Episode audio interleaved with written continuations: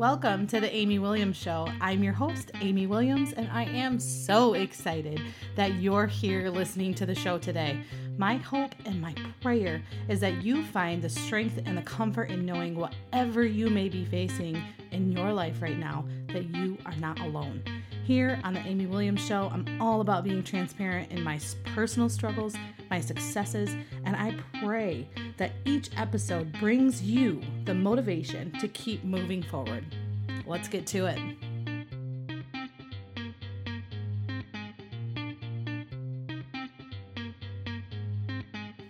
Hey, everybody, welcome back. We are on part three of Dear White People, the four part series. This is Amy Williams, your host on The Amy Williams Show, and we have Pastor Julian Newman, who has been um, amazing at bringing us some great inspiring information. So, here, um, if you have not listened to one and two, please go back and listen. It's one conversation that's been cut, so it will make way more sense if you listen to them in order. All right, here it is. Wait no more. Here is part three. And uh, like I've said on one and two, if this is helpful for you, if you're learning something that you haven't uh, learned before, if you're, you, you know, anything that is helpful, please share this so that other people can learn and grow and build bridges with us. All right. And I, so when we talk about kids, there is something that you have explained to me, especially with Eli, my son, with the puppy and the dog. Mm-hmm. Do you want to do that yes. one? Okay. And so um, for uh, for black boys, you know, they go through a puppy stage. Okay, so they're cute. I mean, you got an extraordinarily beautiful son, you and Shannon, um, and he's, you know, he's he's little. He's two. He's three. He's four. He's five. He's a puppy. You know. Oh, look how cute, and oh, that's great, and that's fine. Mm-hmm. But then, you know, the puppy starts be getting older, and wait a minute, oh wow wow this is not just a little boy who's cute with curly hair and brown skin. This is like a little black boy who's moving from puppy stage to dog. Mm-hmm. and so the the doberman pinscher the german shepherd the pit bull you know oh no it's not fuzzy and cute anymore. Now it's a dangerous threat mm-hmm. and so um, in some spaces and places, particularly in the realm of education um, and in segregated communities, when that boy starts to grow up and starts to move out of puppy stage and in a dog stage, now I'm not as comfortable you being in my home. I'm not as comfortable you being in my classroom. I'm not as comfortable, you know, you interacting with my family or maybe saying hello to my daughter because now you're mm-hmm. a threat. Mm-hmm. You know, now you know you know how black people are you know how they are you know those those negative stereotypes mm-hmm. um, and so um, it's one thing to have a child that's a puppy it's quite another when they're a dog and so we've all been um, thrust into this racial stereotyping that says black boys and black men are these things you know a black kid in a hoodie means one thing um, another kid, a white kid in a hoodie is something different. Um, if uh, a white child shows, um, you know, intensity or passion, it means one thing. If it's a black boy, it means something else. And so there's this double standard scenario that, um, you know, families um, with with black boys in particular have to navigate because their reality is different. Um, there's there's a measure of that that's true for for black girls, but um, black men, you know, we're threats. Mm-hmm. You know, we we're rapists, we're criminals, we mug people, we steal, um, we don't how to know how to communicate. Um, you know, you talked about you know the thing that people would ask you in terms of what color your kids. The thing that I would get um, all the time was, "Wow, you were so articulate." You, you, you speak so well. Yeah. And so I would get that. And, and the reason why that I would get that is because there was the assumption that as being an African American man, I was going to speak in Ebonics. I was going to maybe start rapping or I was going to do whatever. And so um, that shock was like, oh, well, if I was a white person, you probably wouldn't say I was articulate. You would just assume I could talk. Right. And so, you know, the whole thing about code switching is is Yeah. important. And code switching basically is um, the ability to um, navigate the cultural linguistics of a different environment. Before we get into code switching, Yeah. Shannon always gets the because he's six foot four. Yeah. Every time we when we moved in here, we're in a predominantly all white neighborhood. And a lot of the neighbors are like, oh, did you play basketball? Like it's just an assumption. And even like anywhere we go, oh, you must have played basketball. Like just because you're black Yeah. and you're tall, you you obviously And well got to hoop. and but he did hoop, so it's Yeah. he's like, yeah, I did, I did. I'm like, you have to I'm sure the he, rap, he too, raps right? too. He raps. He know. did. Yeah, he's He got did. he's got a crew. He's, he's an MC. He tried. He tried. Um, all right. So with code switching, um, that was a new term for me a few years ago. Um, I mean, I knew what it was just by experiencing it and code switching myself, but I didn't know there was a, a label or a name for it. And I find it very interesting because I think I didn't realize that I could code switch. Like I, I am different, Yeah, we all are. and I It's- think everybody does to an like extent. absolutely so i mean in a general sense we all you talk to your your, um let's say your grandparents or whatever or your you know your your aunts or your uncle as a child differently than you would your friends. So the code that i have with my grandparents or my parents is different than i have with my friends. Um, the way that I speak to my children is different than you and I are maybe having a conversation. So we all have appropriate l- ranges of communication depending on the audience. That's just a general human reality. Code switching speaks specifically in relation to um, when it comes to race and culture. So um, one of the things sometimes I've talked about is you know, being uh, an African American man in America means that you have to have a certain spider sense where you can assess the room by feel um, and you know how to navigate it and position yourself in a way to get what you want. For example, um, sometime back, I walked into a bank. It was a cold day, and uh, I had uh, a big jacket on and I had um, uh, a a beanie on. Okay, so so I walk in there not thinking. I mean, it was super cold, and um, there were some things I needed to do in the bank that were time sensitive. So I walk in the bank, and I can see in my periphery this lady like tense up. And so I was like, oh my goodness, I should have taken off my hat before I came in here. Because I know now she's she's nervous. Now, okay, I got this nervous lady on my left. I have the teller who's in front of me who just called me up. She calls me up, and um, I, I banked in this institution for many years. Um, I was depositing a check from an organization I was working with. She begins to ask me about the organization, how long have I been around, where do I live.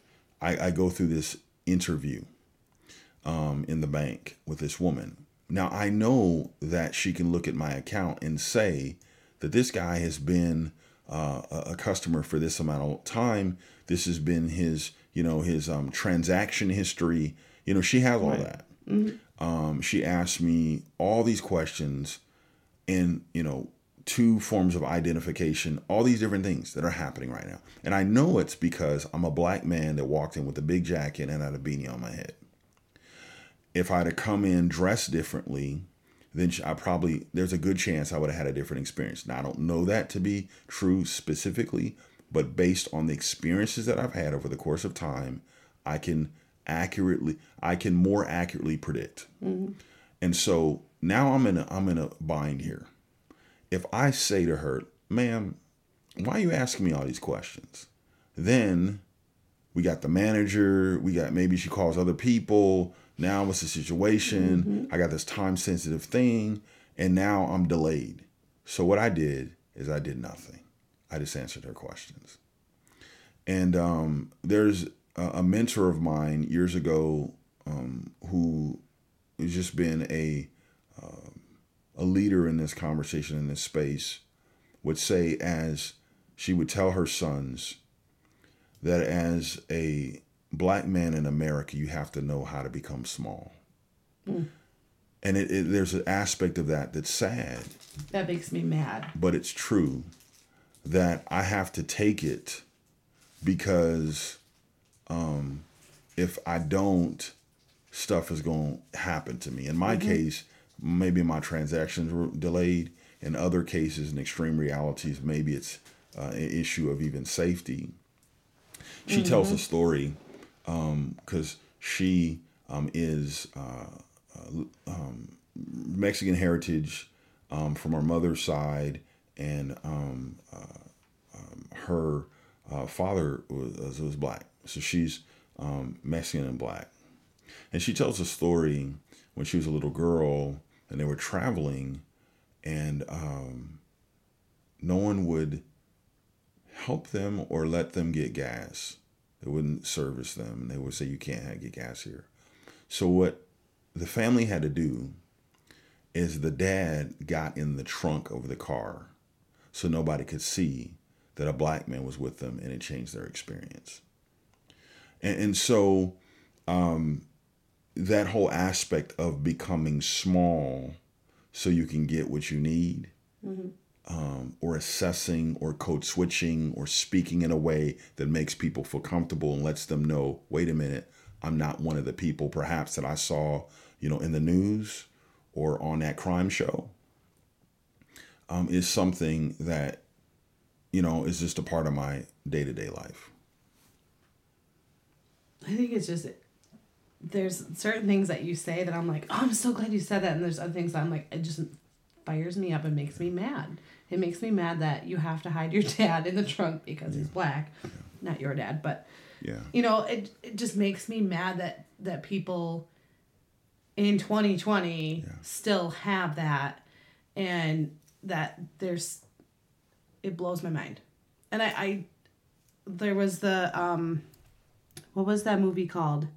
that you had me watch. I, I found part of it on YouTube. Oh yeah, um, race. Uh, race is a documentary series um, called "Race: The Power of an Illusion," and it yes. tells it has three different um, um, segments or modules that are talking specifically about this discussion conversation relation to race. One of them deals with um, the story we tell, um, you know, our origin story as a country um, there's another one that talked about you know um, biology and DNA that's pretty eye opening, and then the last one deals with wealth, um, in, in relation to you know how do we get the wealth disparity you know in our country? Mm-hmm. Um, is it just because these people don't work as hard as these other people, these people or is it because lazy. there you go they're lazy, or is it because somehow it was designed? And so it break it breaks down um, the whole you know discussion in relation to wealth and how we got where we are. So I didn't watch all of them yet, but the one I did watch was about the melting pot. Yeah. And I think for me, and Shannon and I will talk about it all the time, where I'm like, he, finally asked me, he's like, what history did you learn in school? And I'm like, honestly, I don't remember. It's been too long. I don't know. But I know I remember learning like the Martin Luther King and the Rosa Parks and like the, you know, the, I don't know what you call it, standard or the. Yeah mm-hmm. whatever the American history class syllabus is. Um, but what was really interesting to me is it was always, oh, America's this wonderful melting pot. And it was that idea. And then watching that video and seeing that, no, it wasn't intended to be that kind of melting pot. Mm-hmm. It was supposed to be a, what do you call it, a European melting pot, yes. a white melting uh-huh. pot. And yeah. then everything that's not yeah. this white ish mm-hmm. then you're not in the pot. Absolutely. And so it blew my mind. Totally. You're, I'm so glad you brought it up. So the melting pot thing that we often use in our phraseology to include all of us was not true. That was for Europeans. It was for Italians and Germans, um, and for people from the Netherlands. It was from people from Russia and other places that would come to America and they would become Americans. So the melting pot was not about people like me it was about people from Europe.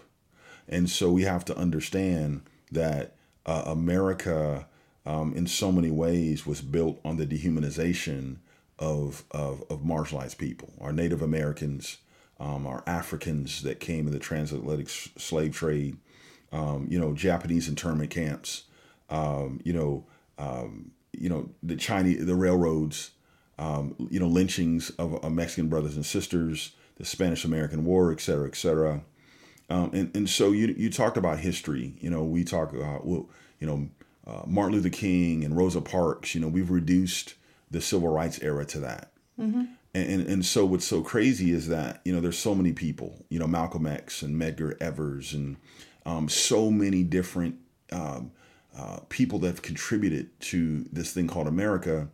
And, and, and it was crazy when it comes to Martin Luther King, we've kind of made him a civil rights Santa Claus. Yeah. And, and so we've reduced his life to the back end of a speech. Yeah. And so most of us have never ever read or listened to the I Have a Dream speech in its totality. We make his life about one speech or a fraction, a small fraction of, a, of one speech, and we said that's who he was. We, we don't enter into some of the harder things that he said uh, about um, wealth and Vietnam and war. We, we, we make him to be this um, end all be all, and people, you know, we share him. He's a quote, you know, machine. Yeah. Um, and, and so, um, you know, Black history, Black history is American history. Yep. And we've all been miseducated when it comes to the American story, which is why we have to be proactive and intentional on our own to be able to learn and to grow. Um, you know, Mexican American history is American history. Chinese American history is American history. Native American history is American history. And and so the fact that we make it these other things really speaks to um, we, we never say white American history because we just- just we just assume that that's history. You know what I'm saying? Right. And so, you know, um, Washington and Jefferson and all these guys that were slaveholders, most of them. So they penned, you know, um, all uh, men are created equal, but at the same time, they were dehumanizing people and treating them as unequal. So, at the very beginning of the genesis of America, there was this paradox. And we were already violating our ideals at the very inception of this country.